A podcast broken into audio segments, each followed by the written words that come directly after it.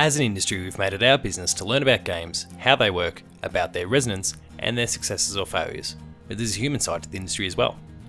My name is Paul James and welcome to Dev Diary, a series that explores and celebrates the incredible feats of the people behind the games, as we dive into their stories, the highs, the lows, and everywhere in between.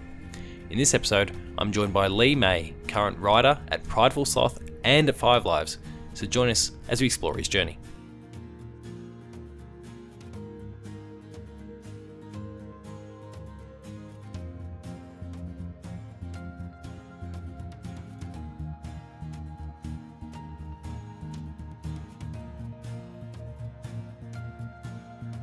So today I'm joined by Lee. How are you?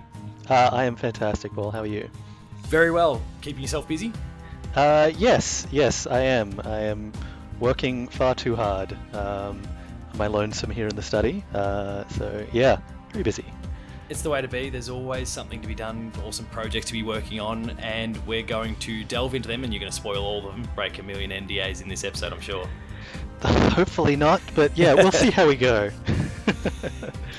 But this is Dev Diary, a series where we talk to developers from all around the industry. They've walked a whole bunch of different lives, got lots of different stories to tell.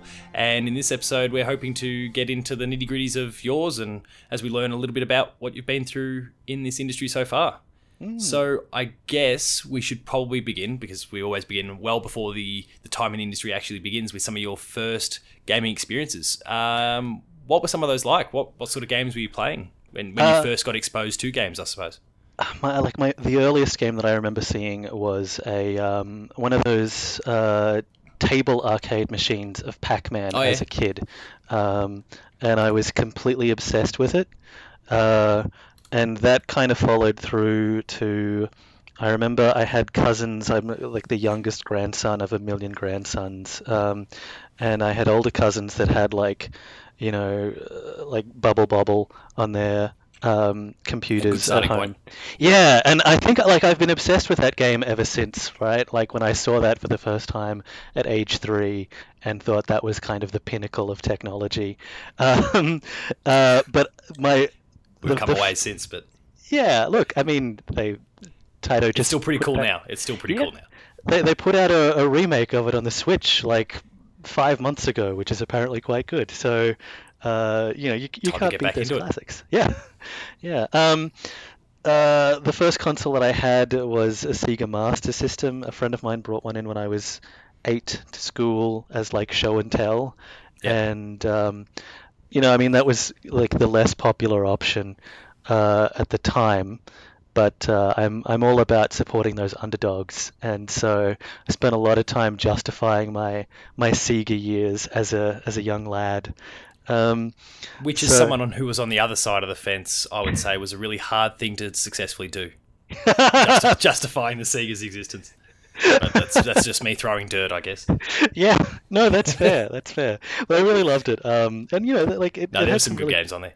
Yeah, it had some real classics that are just sort of exclusive to that, that remake of Wonderboy in Monsterland, that still completely holds up, which is amazing. It shouldn't by no metric. Some of these things do, yeah. Should that be good? But I was obsessed with that as a kid. I loved Sonic the Hedgehog, and then I really got into adventure games. Like The Secret of Monkey Island, I think, was one of the first that I really got into, and that has shaped my life ever since. I think that game wormed its way into my brain and reconfigured me permanently. Were you one of those, just focusing on the Sonic side of things, were you one of those that boldly proclaimed that Sonic was a better platformer or better character than the little Italian plumber? I think I was fairly open-minded as a kid for that. Oh, you're better than I was then. Or maybe am, based on that dirt slinging from a few minutes ago. Yeah, seriously, get over it, man. Nintendo won that one. It's fine. No, I was I think I just liked all video games as a kid, and so. I love the Super Mario games because they're very different to Sonic. Like Sonic is poles apart. Is cool and lurid, but Mario is more of a classic, and I think you know, is more accessible and does more interesting things ultimately, and is far more successful as a mascot certainly than Sonic. The recent movie is helping to maybe boost Sonic's profile again. Sure, but there's apparently a good 25 years of really terrible games that they have to make up for. So yeah, they're going to have to be a fair few sequels before they really redeem that character. He's hoping. I mean, my dirt slinging aside, it'd be great to see Sonic and other big Sega IP kind of putting up a good fight to the stuff that Nintendo's been putting out there. And I mean, Nintendo's been dominating for decades, so it'd be good to see Sega and Sonic get back up there. Yeah. I mean, Sega's still a very successful publisher, and I think that if anything, their output recently has been, the best that it's been in years. Particularly, with stuff with the Yakuza games, that series, I am just obsessed with. And if they just keep making those games forever, I will pretty much put them over everyone else as a publisher.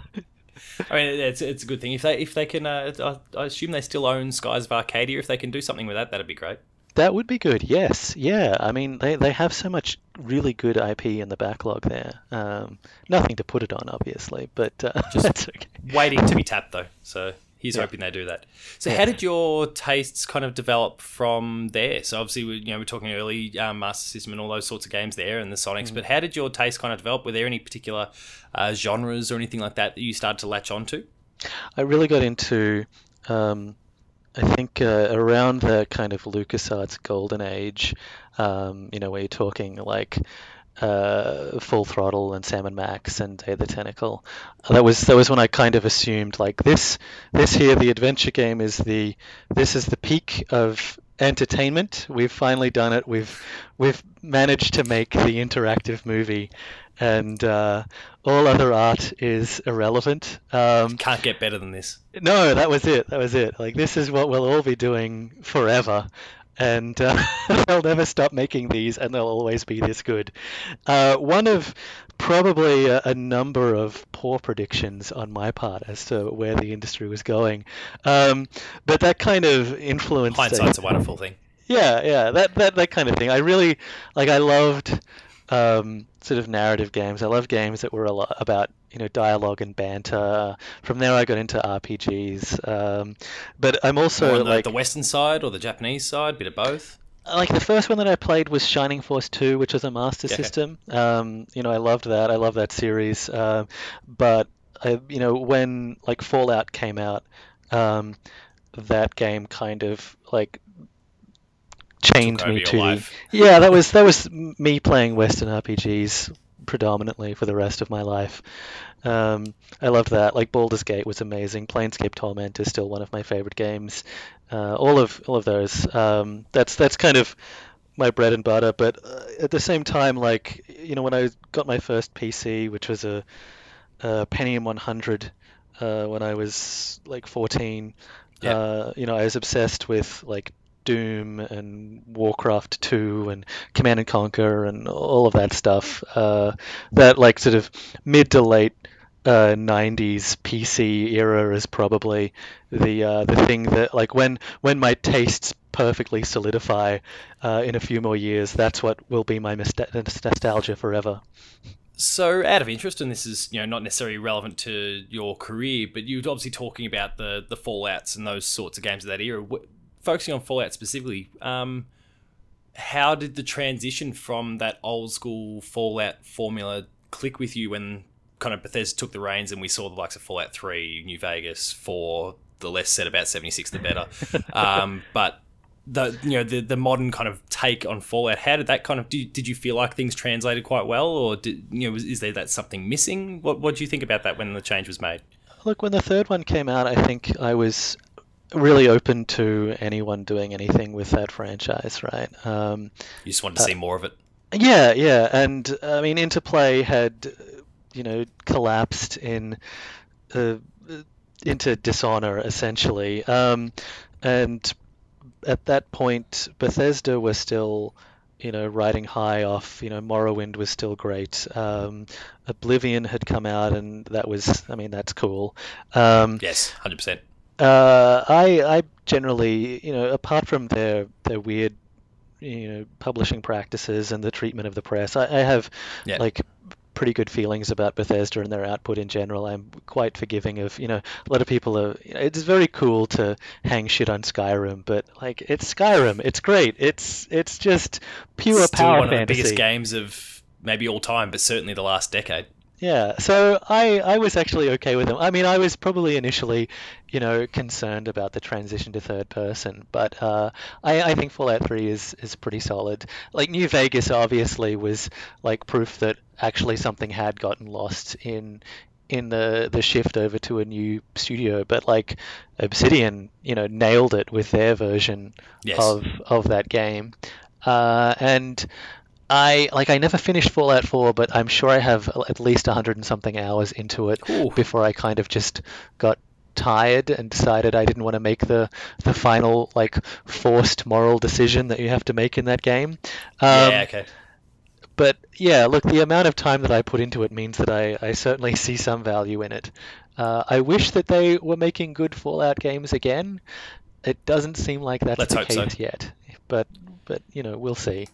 I mean, the brilliant Fallout 5 might be just stuck a little bit in the queue behind Elder Scrolls and the space one. Yeah, I've just gone blank on the name. It escapes you right now. I'm sure it'll pop up at some point and we'll drop it out of nowhere. But just fix it in a post. It's fine. 100%. Was there a particular game or anything like that kind of triggered an interest in getting into the actual development scene at all, or was it something you kind of fell into? How did that kind of decision to pursue the game's development path kind of begin?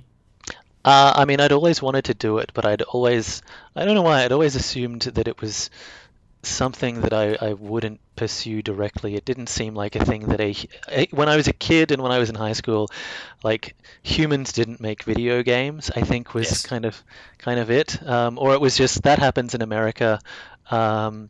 And so it wasn't something that I pursued directly, even though I always wanted to and spent... I mean, I trained to be an animator, and part of that was because I was just drawing constantly as a kid and was always, inventing video games and drawing, UI screens and stuff like that for platformers and, based on characters that I had drawn. So it was always, my instinct was always to want to make games and tell stories and... tell stories through games, but I fell into it in the most absurd way possible. I've had people a couple of times ask me how I got into games and how they can do the same thing, and you can cut at least 15 years off my journey into games easily now. There's the speed run to getting to where I am is just so much better than the path that I took, where I learnt to be a 2D animator just as the industry transitioned over into 3D, and then I spent 10 years in the public service for the Department of Education answering correspondence, which taught me to be patient and how to write. And then somewhere in there, I got invited to contribute to a radio show about games just because I knew people at the station. Is that right? Yes. Yeah. Yep. So that's it's a Brisbane-based radio program that had just started up 10 years ago, and they were after some more contributors, and I was around. I was a freelance graphic designer at the time on a niche grant, so I had just all this time on my hands that I was using so badly. And so I was able to contribute. I was, watching the 3 a.m. E3 shows and coming in to talk about them, and writing reviews. My first review for them was for Alpha Protocol, right? Which, very good game. Yeah. Criminally underappreciated. There's a really good game in there, and I'm pretty certain I was very kind to it, but I don't know whether I'd have the patience to go back anymore. Well, yeah, that's probably another one of those hindsight things, I guess. Yeah, now, yeah. You did mention there, obviously, that you kind of for.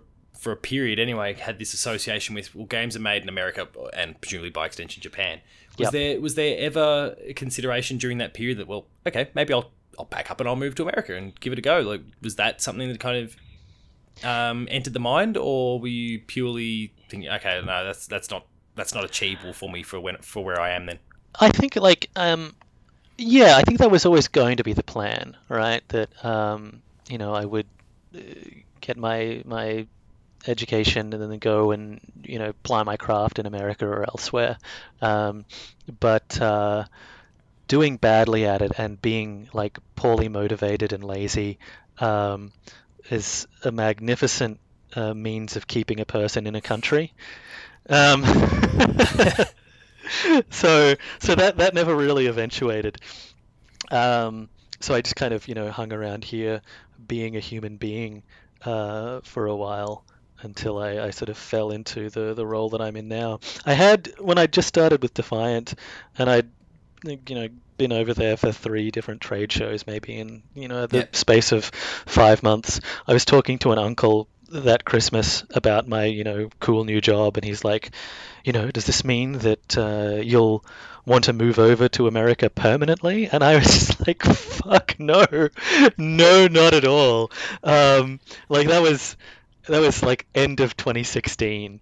Things have changed a lot at that point. End of 2016. It was just, I had already seen just how awful that country just treats its average humans, and things have only gotten worse in the so I hope I never have to go to the States for work. It seems like a bleak place unless you're extraordinarily rich. And even then, if you've got half a conscience, then you're probably going to realize that even with all that money, it's still quite bleak. That's it. Yes. Yeah. At the same time, the industry has changed so much that it does allow you to be able to, and many others obviously, to develop now out of Australia, which just was a thing that for a long time there was not feasible for various reasons, whether we're talking about the financial crisis of, what was that now, a decade plus ago? Yeah. Kind of the collapse within the local scene. But, even prior to that, it wasn't easy to get started and to be successful out of here. So there's plenty of reasons why I could see you doubting whether that'd be possible. And I'm thrilled to see, obviously, that you stuck with it and you've forged a great career so far. But I could totally understand how there'd be those doubts early on. Obviously, and seeing the industry go through a series of collapses does sort of make one question one's future in it. But fortunately, fingers crossed, things seem okay for now. I just have to stretch this out for another 30 years and should be fine. That's right, I'll get you back on the show and we'll have far more to talk about when the time comes as well. Exactly, yes. But how did that transition? So we're talking about, being on the radio show and some of the reviews and those sort of things. How did that begin to transition into your work with Defiant and actually getting involved in the development side of the industry? So I really wanted to, because it's community radio, and I really wanted to draw attention to the Brisbane game scene, because a lot of the press are located in the southern states, and Brisbane was doing some really interesting things. So we got heavily invested and started going to a lot of the events and a lot of the meetups and stuff. So I made a ton of contacts locally. So that really kind of helped me, but I wasn't actually expecting that that's what it was leading towards. I had been sort of doing some tiny little creative collaborations with a friend of mine or a couple of friends for ages, and we were asked to by a third party that we knew was trying to put together the idea was there would be a kind of a content farm for a Sydney-based studio that had an engine and didn't have a particularly strong design team, and they wanted us to work up IP that they could then take and develop into games. So we put together a thing and started working on that, and so that kind of got me into this mindset that maybe I could be a game designer, because I've been You know, I've been critiquing them for 10 years. Does that mean that I have learnt anything? And yes and no is the answer there. But so we started working on that. That was like 2 years of fruitlessly trying to get this thing up and running. And in trying to get it up, we were seeking very specific grant funding that asked us to build a portfolio of mentors within the local industry. And so I went to people like Dan Vogt, who was sort of ex-Halfbrick, John Passfield, who was, you know, an Australian legend, you know, worked on, you know, Halloween Harry and, you know, Fly the Amazon Queen, things like that. You know, sort of learned from him, went to see Morgan Jafford and Dan Treble at Defiant, tons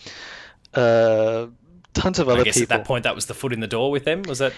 Yeah, they knew me and knew that I had interesting ideas as a result of that. And like, then what happened was that whole endeavor collapsed completely. And I was like, you know, I'd quit my job to focus on this thing because I was like, I've got a runway of like, you know, 6 months worth of, you know, being able to work on this on what I had. And apparently funding is right around the corner. And it wasn't. And so I was like working for the office of my then girlfriend's mother. I was her, her secretary. I saw that Defiant put this post up for a community manager, and like I knew the, you know, a bunch of people on the team. I'd interviewed a heap of them for, you know, various reasons. I knew Kim, the producer. I was good mates with her. I knew Morgan and Dan, and I realized, like, looking at the, you know, this job description, that I could actually piece together something appropriate based on the last 10 years of odd jobs and things. Yeah, I'd imagine some of the education department stuff and the communications through that, I guess, would have been a really helpful aspect, I suppose. Yeah, yes. And it sort of surprised me that I had found a job, you know, like that I could apply for and not feel like I was wasting everyone's time. And I loved Defiant. Like, I was a huge fan of Ski Safari, which was one of their earlier mobile titles. Yep. I was obsessed with that. The first Hand of Fate, I saw that at the first PAX, and it was like the coolest thing that I had seen at, you know, PAX Oz in 2012, was it? Seems about right off the top of my head, yeah. Yeah.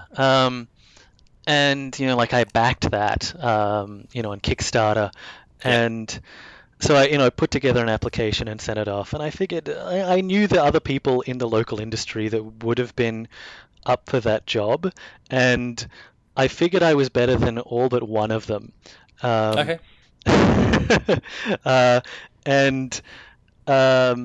And then I think she decided not to go for it, so it worked out really well for me. There's your runway then. Yeah. So they gave me the call while I was at work on a day when my boss was out, so I was just in the office, just in my civilian clothes, which on that day, if the boss is out, that's feet up on the desk, that's phone in hand.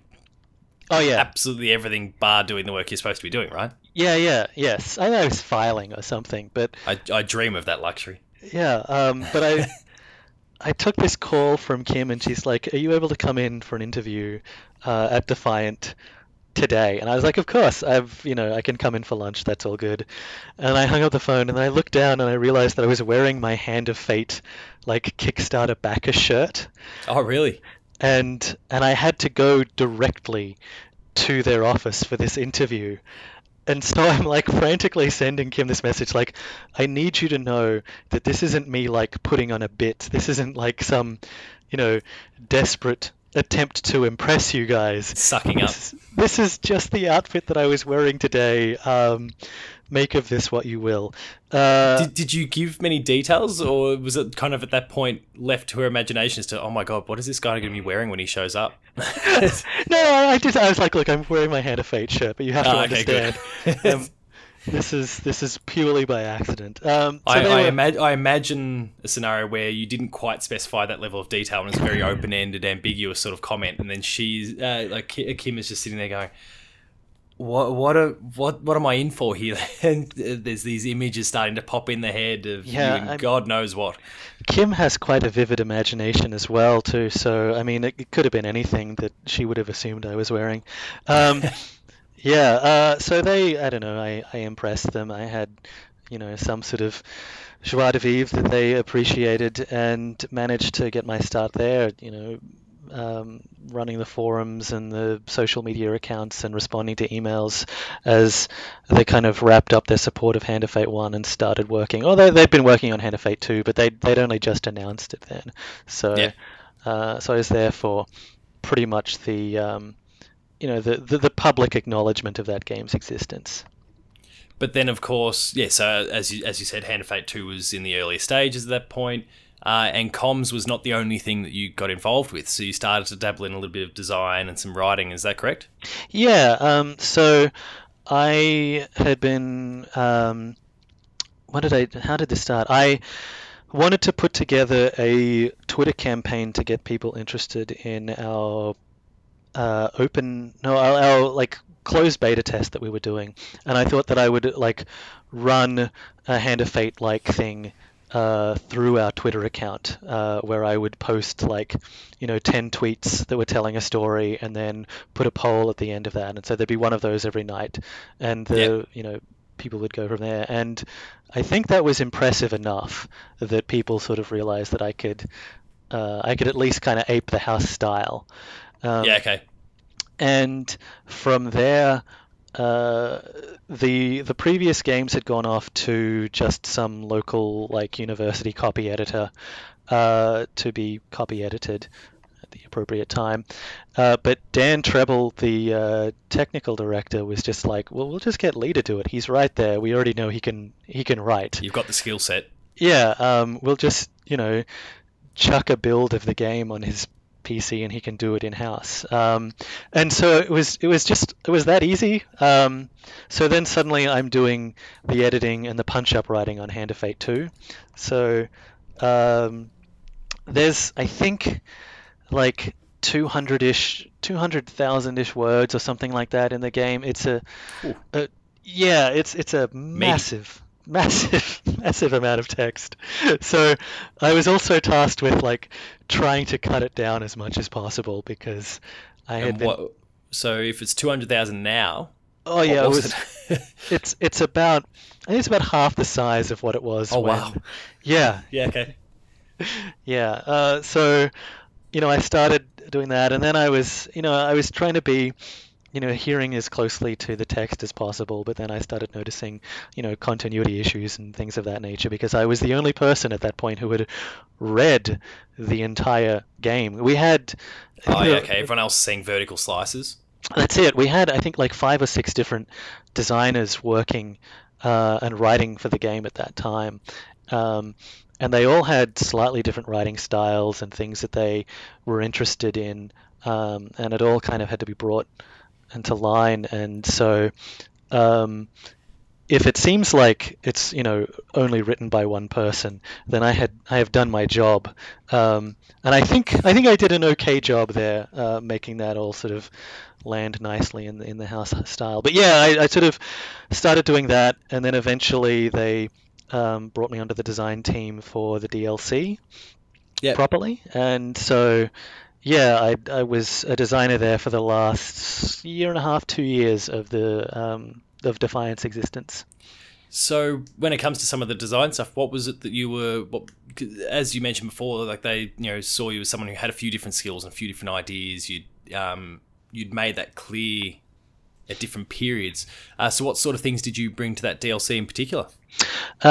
So the first thing that I did was I did a bunch of variant stories for the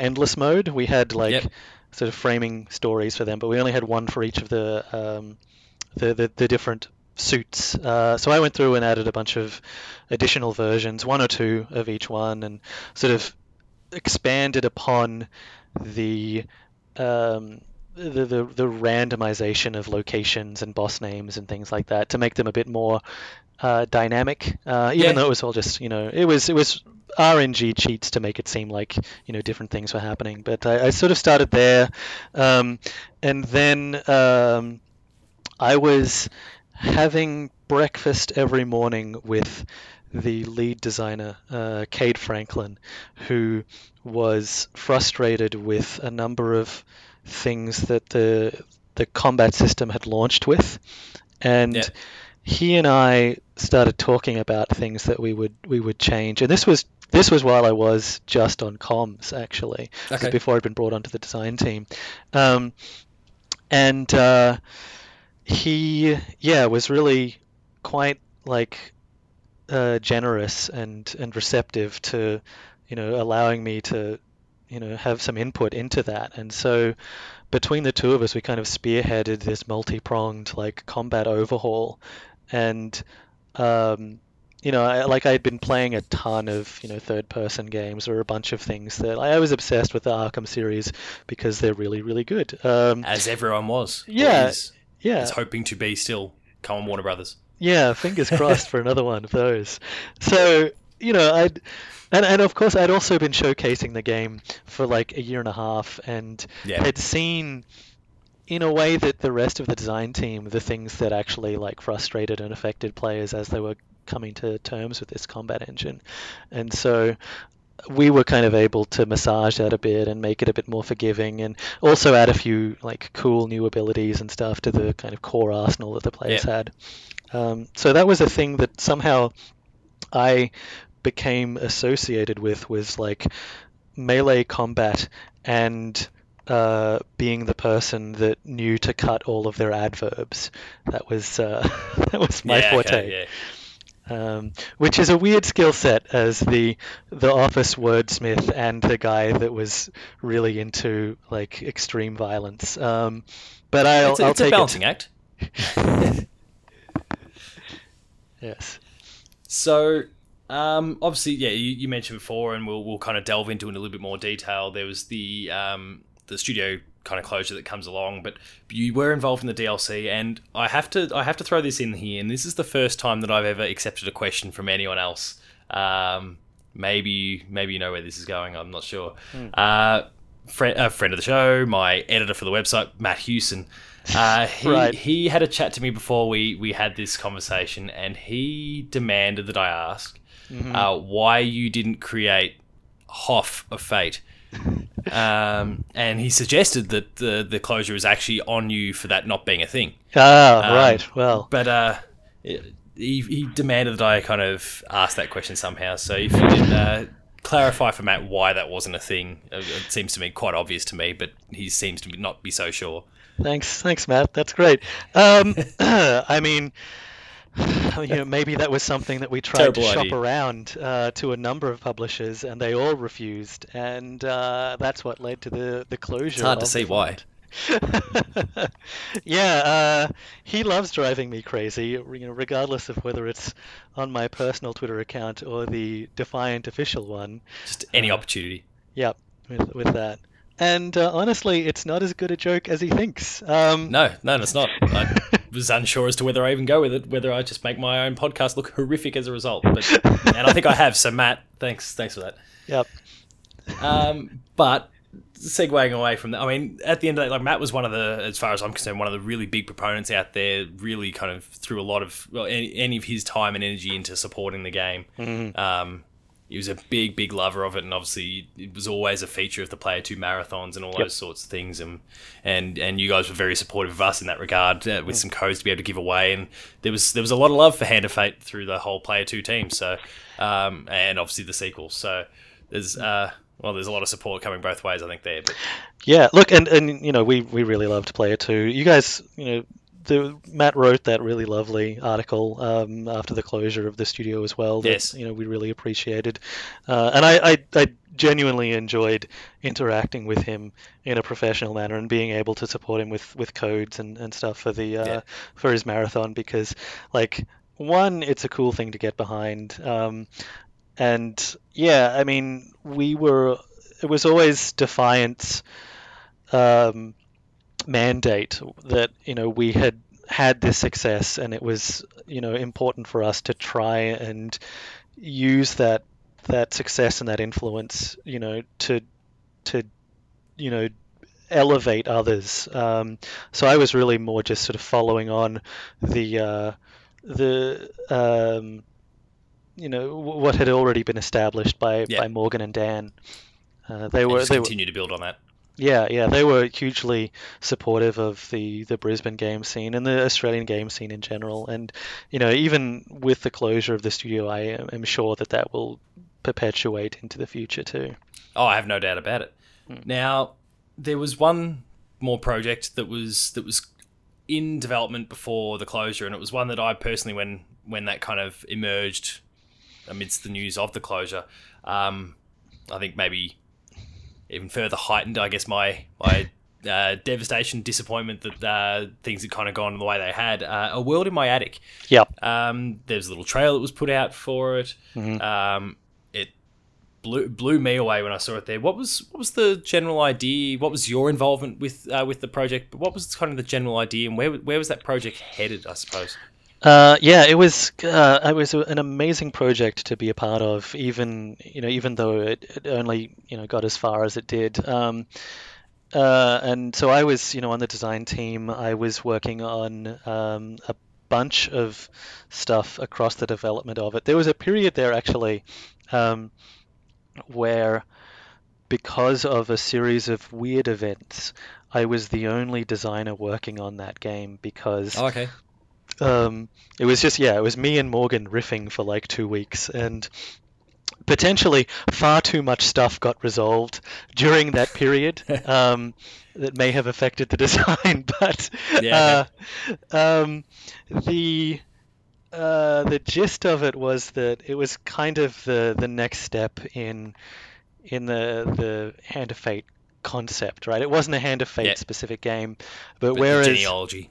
Yeah, so the idea was that it was our open world take on that idea, where you had a bunch of Settlers of Catan style tiles, and each tile had a different terrain on it, and you would, at the start of a session, arrange those to create a little tiny world that would then procedurally construct itself into a massive open world that you would then go into and quest in. And the arrangement of the tiles, as well as the tokens that you placed on those tiles, would change the kinds of things that were happening in the environment, the kinds of NPCs you would encounter. And so it's a game where you would be finding new things by arranging tiles, but also finding solutions to quests by rearranging them in ways that were more amenable to the outcome, in the same way that like Hand of Fate had that similar thing with the scenarios that we had in both games, and you would build a deck to deal with those. Here you would build a world to resolve the plot thread that you had already encountered.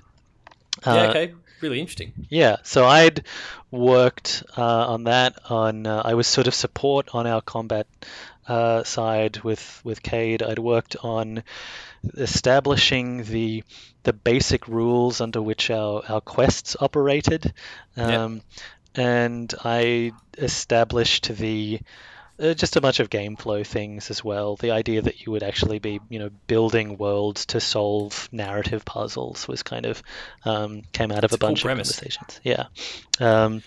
But we had, there was such a talented team working across that. You know, Courtney Palaszczuk is, you know, this designer who was working with us, who'd been on, you know, with Defiant since the start, and his pedigree goes all the way back to Destroy All Humans. And so, he had solved all of the problems that we had encountered a decade ago, and was able to just it's a handy resource to have on the team. Yeah, he was brilliant. All of the character was sort of coming directly from Anna, who is one of the more recognizable writers across the Hand of Fate series, who is now with A44 working on whatever they're doing to follow up Ashen with, so that's very exciting. Which is an exciting premise, yeah. That one would be exciting to see where that project heads. Mm. So how did it affect you? So the at this point, obviously, the game's in development. I assume at some point there's a degree of there's writing on the wall. Okay, I think this is going to happen. How does that begin to affect you when you're kind of seeing what's about to happen here, and you know there's this project that presumably you and everyone else are kind of in love with, and you can kind of see that maybe this is not going to work out. How does that kind of hit you? How do you process all of that?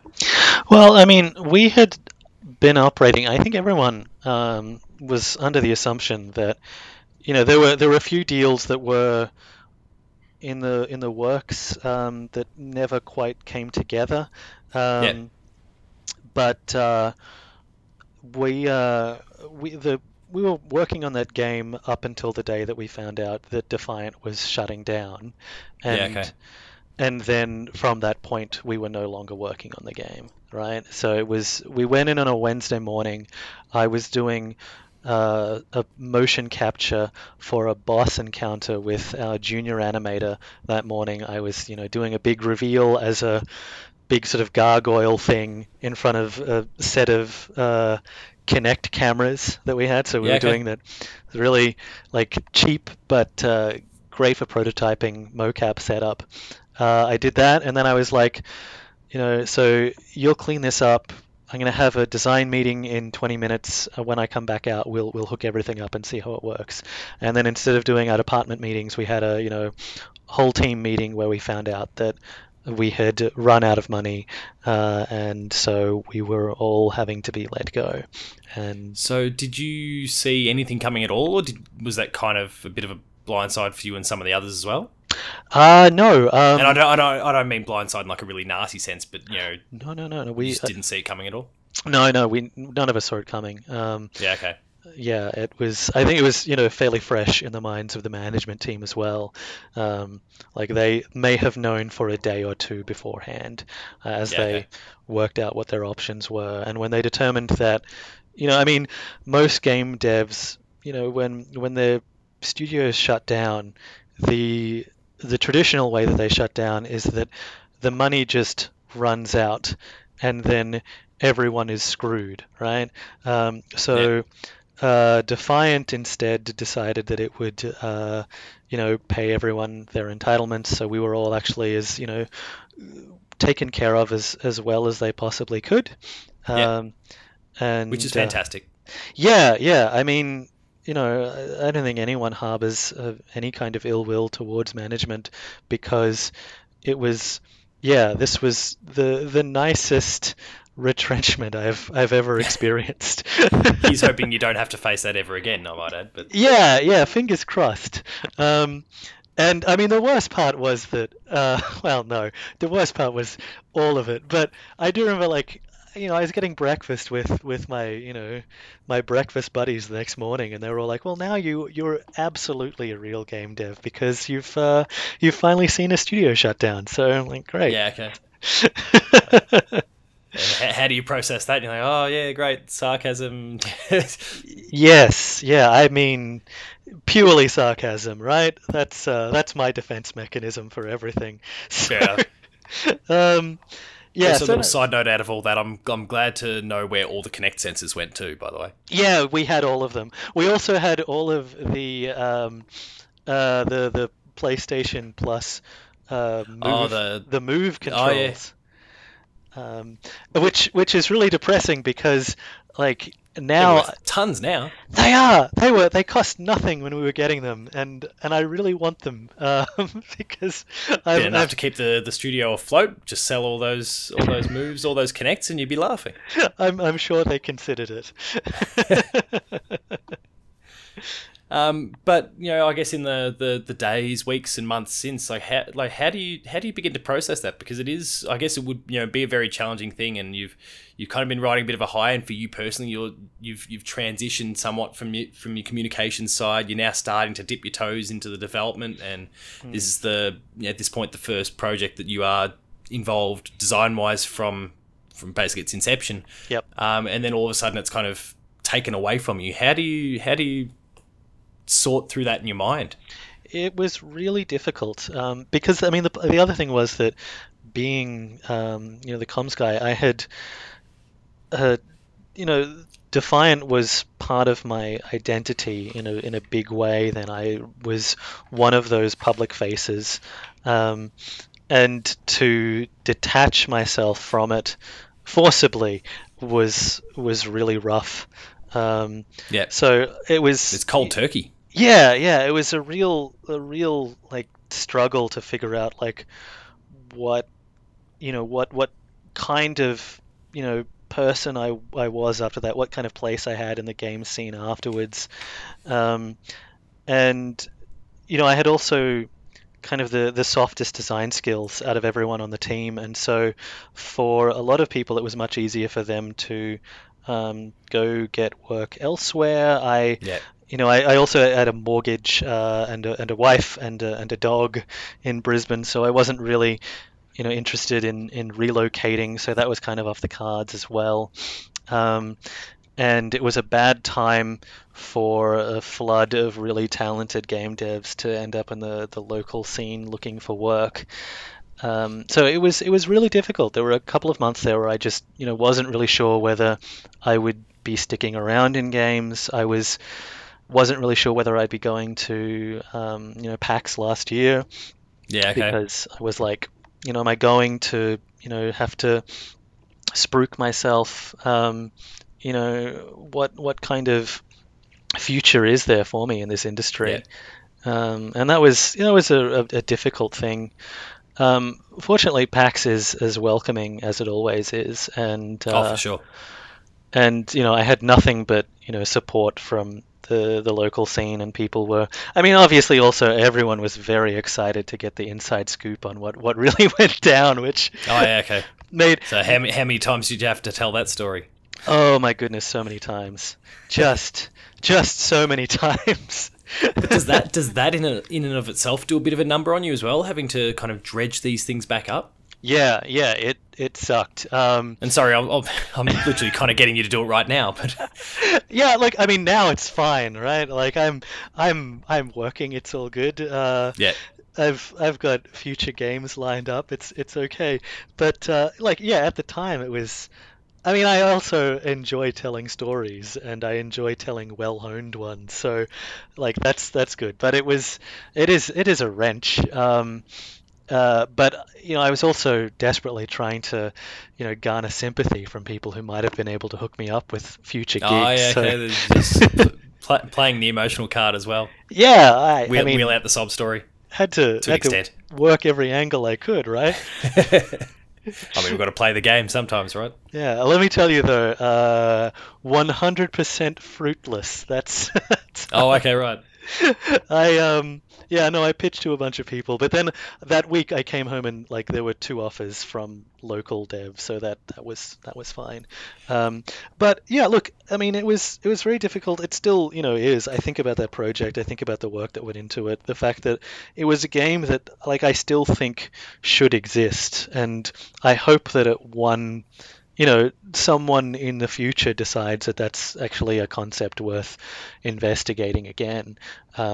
Because, it was really cool. And it was amazing to be a part of that, so early on, and to help shape a project of that nature with a team of that talent, with a kind of pedigree for storytelling that everyone else had there. It was wonderful to be a part of that.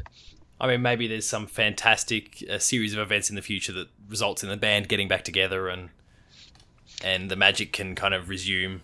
Pick up where you left off. I hope so. I think a lot of people are fairly scattered, but like both of the companies, I can say who I'm working for. I think that's probably okay. Well, I know that doing a bit of digging pre our chat today, I did see Prideful Sloth was listed as someone that you've been working with lately. Yes, I'm working. So the team responsible for Yonder. So you're clearly working on Yonder 2 over Yonder. Nice try. I cannot tell you anything about the project. That was just a little kind of play on words that sprung to mind. You can work on whatever you want. I just needed to get that one out there. That's my Matt Hewson bad joke moment. Of course. Yeah, I'm working with those guys. I've been friends with that team for ages. So Yonder, Yonder is an amazing game. It's fantastic. I saw the first public version of that, I would say, maybe like 7 or 8 years ago, maybe more. Oh yeah, okay, right. Because they, you know, they just moved back to Australia and Brisbane. It was a team of people who'd worked. You know, like Joel was on, he worked with Rocksteady in the UK, and John was, oh god, I can't remember what he's on. And Cheryl, so it was John, Cheryl, and Joel were the sort of core team on that. And yeah. So they had come home and they were showing it at this little tiny university event that I was covering for the radio. Yeah, okay.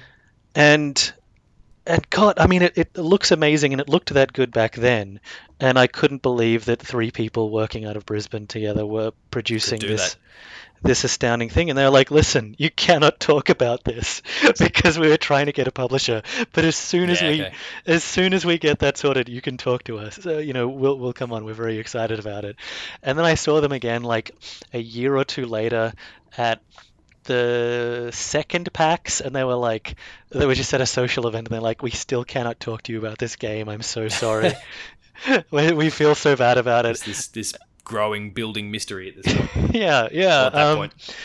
And then eventually I was on my way to the PlayStation experience with Hand of Fate 2, yep. And Cheryl was showing Yonder there, and we were on the same flight, and we were just hanging out in LA together, because I was there with my producer Kim Allum, she is cool, and I would say no longer as cool as I would like to be, and so she would be like hanging out with all of these like rad Nordic devs having like rad pool parties, and Cheryl and I would just be like, all right, well, we're going to get a sensible dinner and sit quietly and be old together.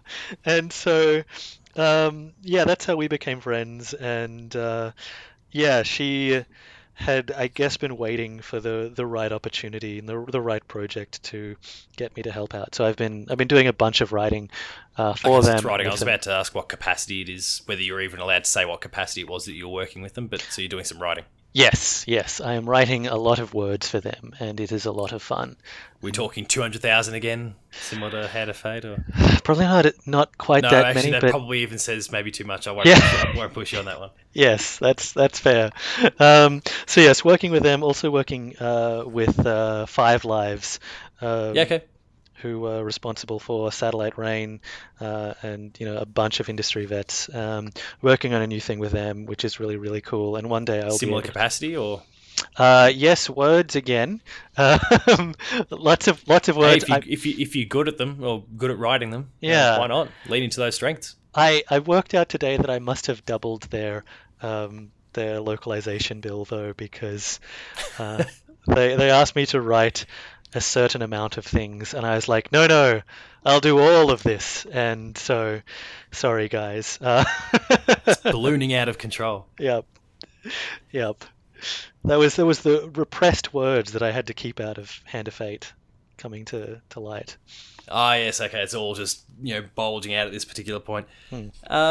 So you're obviously still based in Queensland, and what do you kind of make of the scene up there at the moment? I, as you kind of discussed before, obviously there's a lot of media concentration and even concentration of development in the southern states, but Queensland itself is still producing some really high quality titles.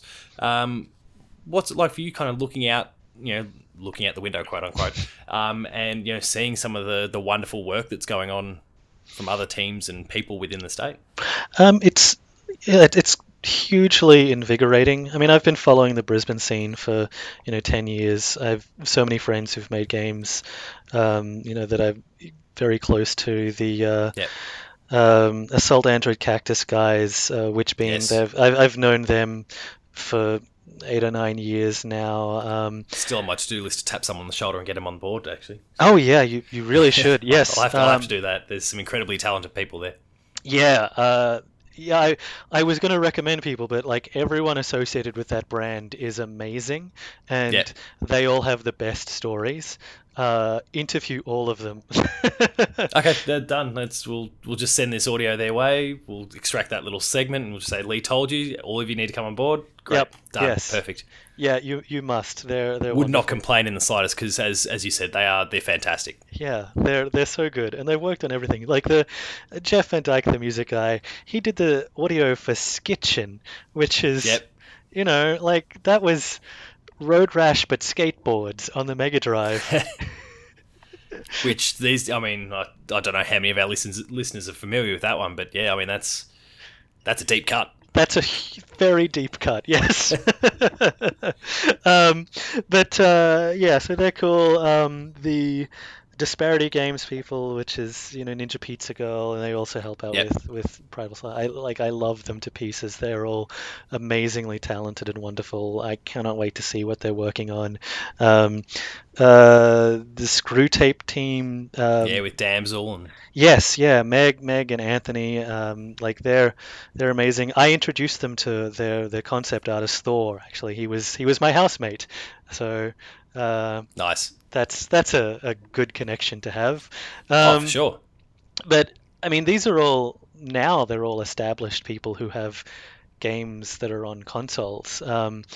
What's really cool is that there are people coming after them who I am only vaguely aware of. You know, there's a next wave.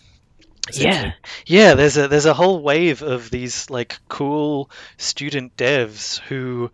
have got a completely different industry ahead of them to look at. You know, they were people who probably saw what Defiant was doing as aspirational. I know they emailed me fairly regularly looking for intern work.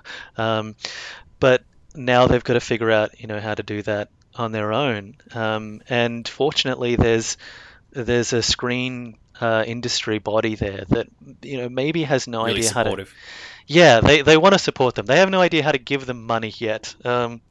They make it very difficult, but they really want to do good work, which is nice, and that's at least what you want out of a state body. If they need a writer, they've got you capable of churning out hundreds of thousands of words at a time. So exactly, or reducing them as needed. Well, yes. But I think one of the great things that I've kind of observed, and you've kind of highlighted that just mentioning some of the teams along the way, is the fact that Queensland, Brisbane, whichever aspect, you know, that scene is growing, it's solidifying, it's getting stronger. The depth of talent seems to be getting greater and greater and greater. And then, you know, you highlight that best when you're talking about this next generation that's starting to come through as well. I mean, beyond Brisbane, there's also a bunch of really interesting people here as well. You know, people that I'm only vaguely aware of because, like, I know that their games are huge, and yet they don't, you know, they just keep to themselves. Like the Raft, like those guys are Queensland based. Yeah. That's one of the biggest games on Steam, like, regularly. It's nuts, and they're like a handful of Queenslanders that no one knows. It's the best. Yeah, they're just heads down, bum up, and keep working. Yeah. So, like, that's the other thing that surprises me as well. Like, Dust Force was just, like, you know, four dudes in a shed that had, you know, finished up at Quantum and wanted to make a game inspired by the movement from Smash Brothers. Like, there's a bunch of people in sheds making cool games in Queensland, which is very exciting, and there's almost a way for them to get money now, which is even better.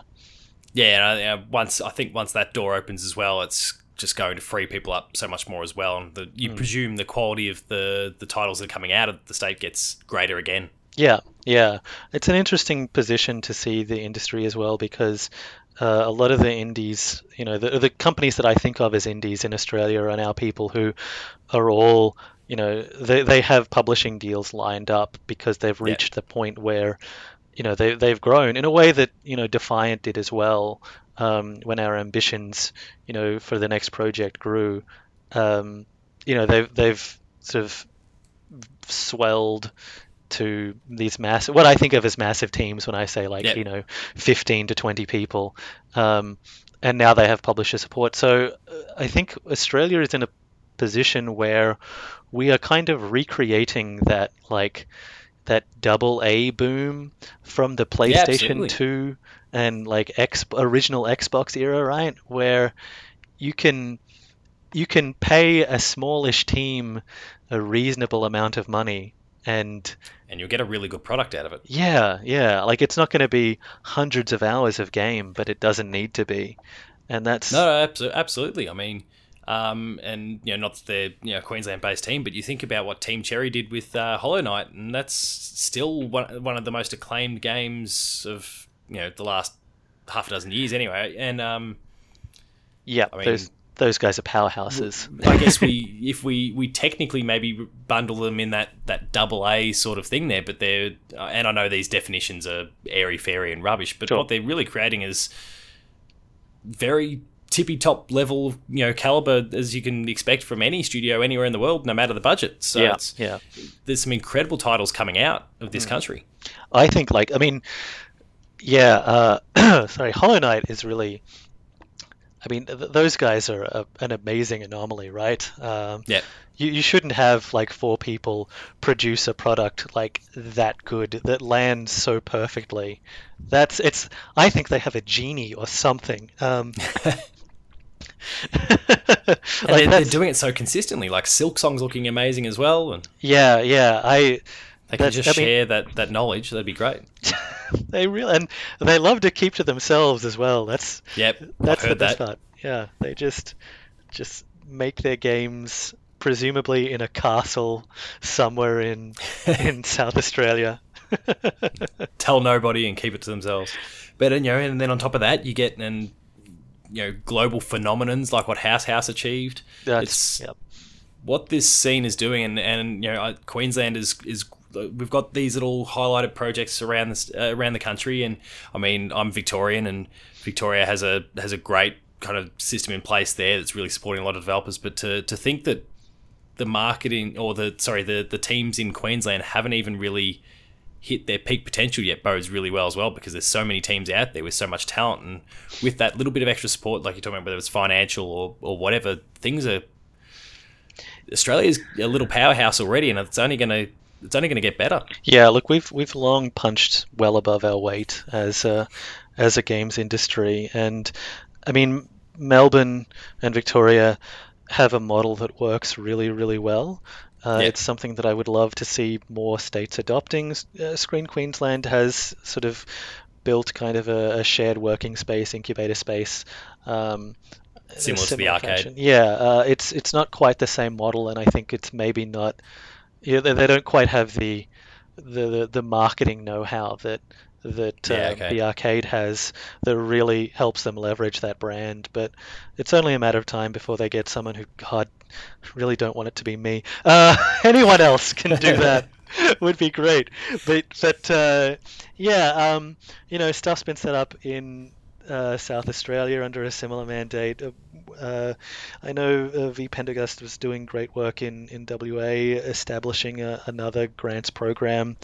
It would be really, really cool if every state in Australia, like to begin with, had really solid funding and support for the games industry, and then eventually I guess it would be great if we toppled the government and were able to get federal support as well.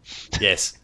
Yeah, there's that whole layer that continues to cause an issue, but let's hope. We can cross our fingers and hope. That's it. I was really fascinated to listen to that, because obviously you being a part of the local scene and observing a state that is, as we've discussed, still really up and coming. It's a great perspective to bring to any discussion around the local development scene. So thank you for sharing that. Yeah, no worries. As we start to wind a few things down here.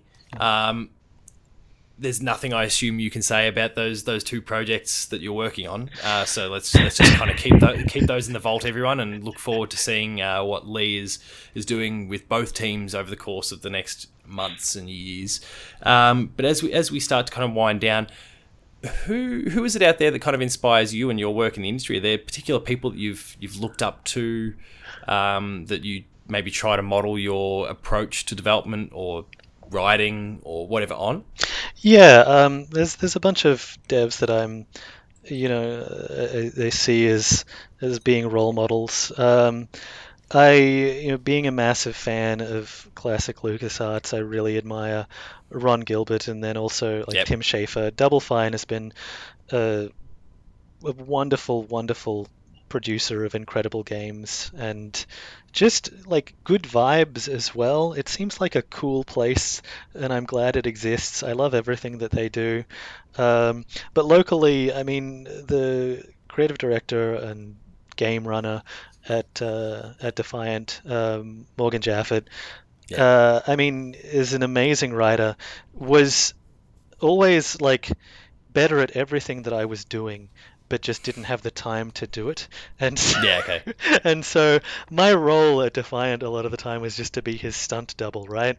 Like anytime there was, some sort of engagement or event or something that he didn't want to do, he would just sort of send the proxy him in his place. But he has been, a really, a great friend and a real good inspiration, and a massive jerk online as well, pretty regularly. But but you were essentially his 25th or 26th hour in the day. Is that kind of what you're getting at there? Yes, that's it. He was messaging me to abuse me about a game that I had recommended recently. But I won't get into that. But yeah, he's an incredible talent who is sort of done a bunch of stuff that I really, really like and would happily sort of learn how to do. When I found out, when I first met him to talk about, Hand of Fate on the radio, he also mentioned, Jodie McGregor, who is now in Melbourne for PC Gamer and has been he's an amazing journalist. He was on the radio with me years ago, and he brought up the fact that Morgan was the writer on Freedom Force, which, that game is great. Absolutely. I adore that. And I'm pretty certain that my delight over that discovery is somehow probably, on one of several hundred hours worth of podcast audio that exists somewhere. I really should have done my research prior to that, but I love that. And I would love to sort of see, I can say it's been publicly announced, so they're working on a new superhero game. Morgan and a bunch of other ex-Defiant people. They've got some Screen Queensland funding. It seems like it's going to be really, really cool. I cannot wait to see that, and it's exciting to see him writing superhero stuff again because he's really good at it. Even though he has this old school goth necromancer kind of vibe, but he's also a massive fan for Cape Comics, so should be cool to see what that does next. I'm definitely looking forward to it. Have there been any particularly valuable lessons you've picked up along the way, any kind of really valuable insights that someone's shared with you that have really kind of stuck with you and maybe help inform some of the decisions you make in your writing, or whether it was in the communication side or some of the design, any aspect of your time in the career? Yeah, the comm side, I think, Morgan always said that, we kill them with kindness, which he had a particularly malicious grin when he said it. But also this very, very... Because of the kill them component, I assume. Yeah, but this very, very gentle tone as well. But... that really did stick with me, which is that at no point should you ever, when you are, doing comms like that, you should never escalate conflicts. You should, you should first be understanding, because people are, if they're mad, that means they care, right? Yes. And if you can get to that core and then turn that back around to them, understanding that you are simply a human being, then you can diffuse a lot of conflict. You're halfway there straight away. But then if they don't respond well to that, then you just nix it at the bud, and don't ever rise to responding in the same tone, because it just looks ugly. It never achieves anything. You just end up making things worse for everyone. So that's kind of a thing that I learned early on, and it I will carry that with me everywhere. I think it's really good. You know? Well, it is one of those things where like that person is more often than not kind of anonymous in a lot of respects, whereas anything that kind of you or represents the brand in any way do, well, that mud sticks. Yeah, so. Yes, exactly. And I mean, one of the other things that like comes out of that is that, you know, when they make that first, like, you know, very, very angry post or whatever it is, you know, because they're frustrated by something, it's generally because, you know, they're very mad at something that has been a solitary pursuit, and their assumption is that they are screaming into the void, right? And the minute that you're like, hey, I'm on the other side of this, and I'm sorry that, you know, that sounds like that sucks, they mellow out. Yeah, because they're like, oh, I'm sorry, I've had this problem. And it's something that I've experienced as well, right? Like you know, just tweet, you know, mad into the void. I did it. Got it. I was complaining about the first chapter of the Ragnar Tornquist's Longest Journey episodic games that he put out. Oh, okay, right, yeah. And I was like tweeting to probably 300 people who weren't paying attention to what I was saying, and Ragnar Tornquist hopped into my mentions, and he was like, "We worked very hard on that, you know, and I think you'll find." And I was like, "Ah, geez, okay." Oh, damn it! I did exactly that thing. Yeah, I mean that was years before, but I now understand that you can't say anything about a game that just launched without expecting that someone is looking directly at what you're saying. So be aware that if you don't actually want to upset the people who made it, maybe I'll keep that one in the back of my mind. Next time there's a bit of bile in here, and I'll just get rid of it someplace else. Yeah, just say it out loud. Yeah. You know, the students can ignore what it is that I've got to say, and yeah, we'll move on from there. But that's it. But what about from the actual development side of things? Whether it was your writing or some of the design work, was there anything that you really picked up along the way there that that's been really useful? Yeah, or challenges you faced? There was quite a bit. I mean, joining this established design team. As a person who didn't have that as a, you know, an educational background, and not everyone did, but a lot of them had sort of gone through and, you know, done it as part of their education, meant that I lacked some of the practice that they had. But learning underneath a lot of those people, getting a sense of, you know, like what the value in a good design document is, things of that nature, how to actually communicate your ideas to programming teams and to art, so that like they can, one, they're enthused by it, they can, you know, understand what's actually important to you, and then they can start solving those problems for you. Like that sort of thing is really important. And I had just, you know, the best mentors there around me to teach me how to do that, as well as the rest of the teams that I was dealing with. Our programmers were, you know, incredibly sympathetic and patient, and so, you know, they did whatever I said as well, the poor fools. Rookie mistake. I know, why did they do that?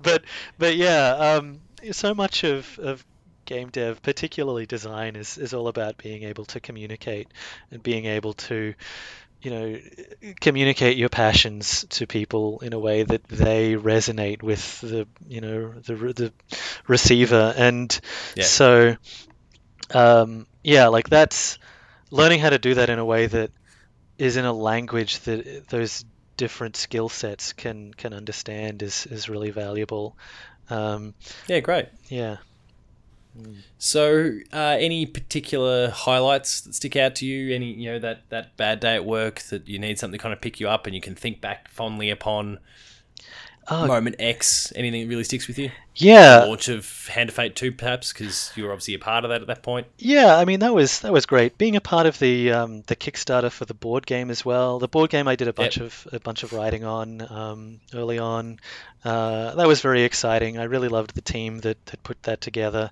And having a thing that I think that still actually is the record holder for like Australian board game Kickstarters. It might not be Games Project Kickstarters anymore, but we were about, I think we were we were about $10,000 short of exactly $500,000. So Morgan did. That's an impressive figure. Yeah, yeah. Morgan did bring that up. He was like, he was very disappointed that we hadn't hit $500,000, and blamed that on me.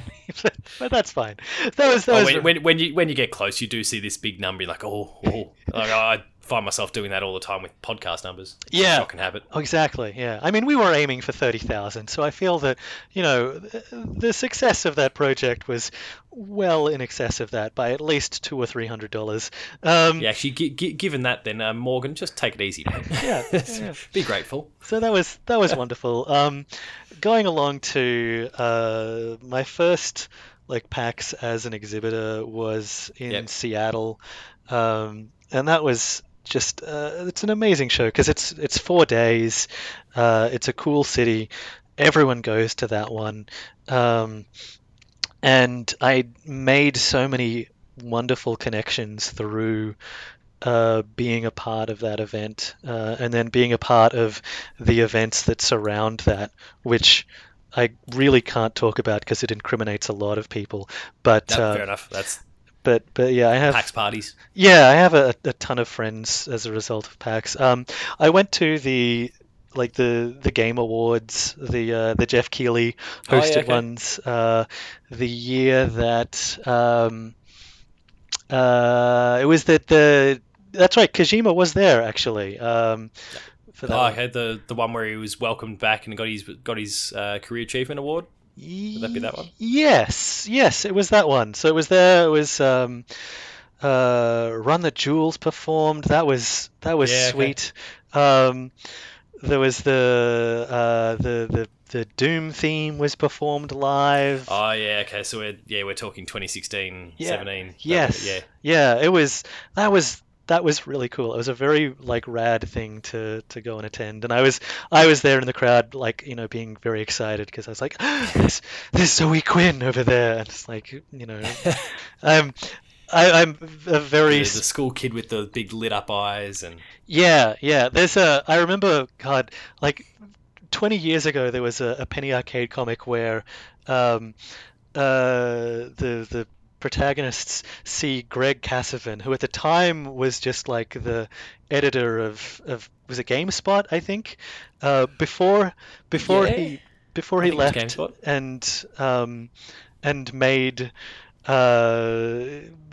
Bastion and all of those games, but there's a game where a comic where they're obsessed because they've made rookie cards for Greg Kasavin, and it's very exciting for this very specific celebrity sighting. And that's how I am with game devs that I've long admired. I'm and I did have a freak out when I saw Greg Kasavin. My celebrities are people that no one else thinks are famous, they're perfectly good choices as far as I'm concerned. Yeah, so being in the audience for that was really, really rad. It would be nice to be nominated. We haven't, but friends have, and I'm sure they had a really good time. It's only a matter of time. Yeah, I wouldn't worry about that. Your time is coming. Especially, I mean, the Aussies are just dominating the whole indie scene when it comes to the Game Awards anyway. So it's only a matter of time. Statistically speaking, it's going to happen very soon, surely. That's true. And probably. You're writing for all of the good games, so you're going to get in. That's it. Based on that, if nothing else. That's it. 2020, 2021, these are my years, probably. I don't know when anything's releasing. I won't read too much into that comment. So, as we wrap things up, if you could be credited for anything, any game that has ever existed, you can retroactively add your name to the credits, what game would it be? But in any capacity too, hell, it can be special thanks if that's what you want. Oh, jeez. Okay. Which could mean, for example, you could just go and insert your name, special thanks, in a Kojima game, and then you're getting a special thank you from Hideo Kojima. That would be nice and weird to be one of his friends. Yeah, absolutely. What I would like, actually, is I would like to be one of the people who ends up as a weird Steve Purcell portrait in the background of Monkey Island 2 or Day of the Tentacle or something. Yeah, that's what I want. Those games where it couldn't get any better than that. Yeah, exactly. Ones, yeah. Yes. When the industry peaked. Yeah, exactly. and then continue to do it again and again and again. Yes. Fantastic choice. I mean, we touched on them before, but I've got a great love for a lot of those games of that era as well. They're fantastic titles, and for all, the technology and the things we're doing with the games have changed significantly. They still really hold up. They do. As far as I'm concerned. Yeah. I was playing the new one by Size 5 Games, the Dan and Ben Lair of the Clockwork God, and it is a really solid continuation of that pedigree. I don't think anyone else has come close to like nailing the tone as well. But yeah, they've absorbed them in a way that I thought I only had. So well done, those guys. So, Lee, thank you very much for coming aboard and sharing your story. There's far more still to tell once you're actually able to talk about some of these titles. Maybe we'll have to have another chat at some point. We can do a little chapter 2 of one of these. But it's been fantastic to learn about your story today, to learn about your various experiences, and also get a little bit of your take on where things are heading within the local scene, because as we discussed before, it's really growing, and you're a part of it. And I mean that only serves the local scene well for you to be involved, as far as I'm concerned. So I'm looking forward to everything that you continue to do. Thank you so much, Paul. It's been an absolute pleasure to be a part of this. I should also probably visit the social side of things. So, Lee, if people are looking to see what you're up to, stalk you on Twitter so they can learn about what games you're working on, or just talk games, anything with you, talk about whatever you like, really, where would they be best to go? Twitter is generally the place where I am perpetually trapped. So I am at @new_waster. I can't explain, no one can explain their Twitter handle, but that's me, NEW_WASTER. That's generally how you find me. So be sure to reach out to Lee there. Don't ask him about Hand of Fate, especially I'm talking to you there, Matt. Yep. None of that. You're wasting your time. If you want it, go out and make it yourself. As I said, thank you very much for coming aboard and sharing your story. It's been really fascinating to hear all of what you've had to say and get those insights into the local industry. I really appreciate it. So thank you very much, mate. No, thank you. And listeners, as always, thank you very much for listening. I'll see you next time.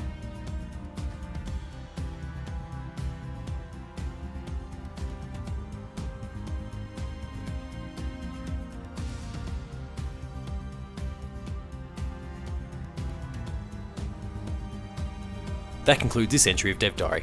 Be sure to subscribe to this feed, share it with your friends, and give us a 5-star review to help boost the show up the charts for greater exposure. If you have any people you would like me to reach out to an interview, then please find me at Paul James Games on Twitter to help me get in touch with them. Until our next episode, however, that's been Lee's story. Thank you very much for listening, and I'll see you next time.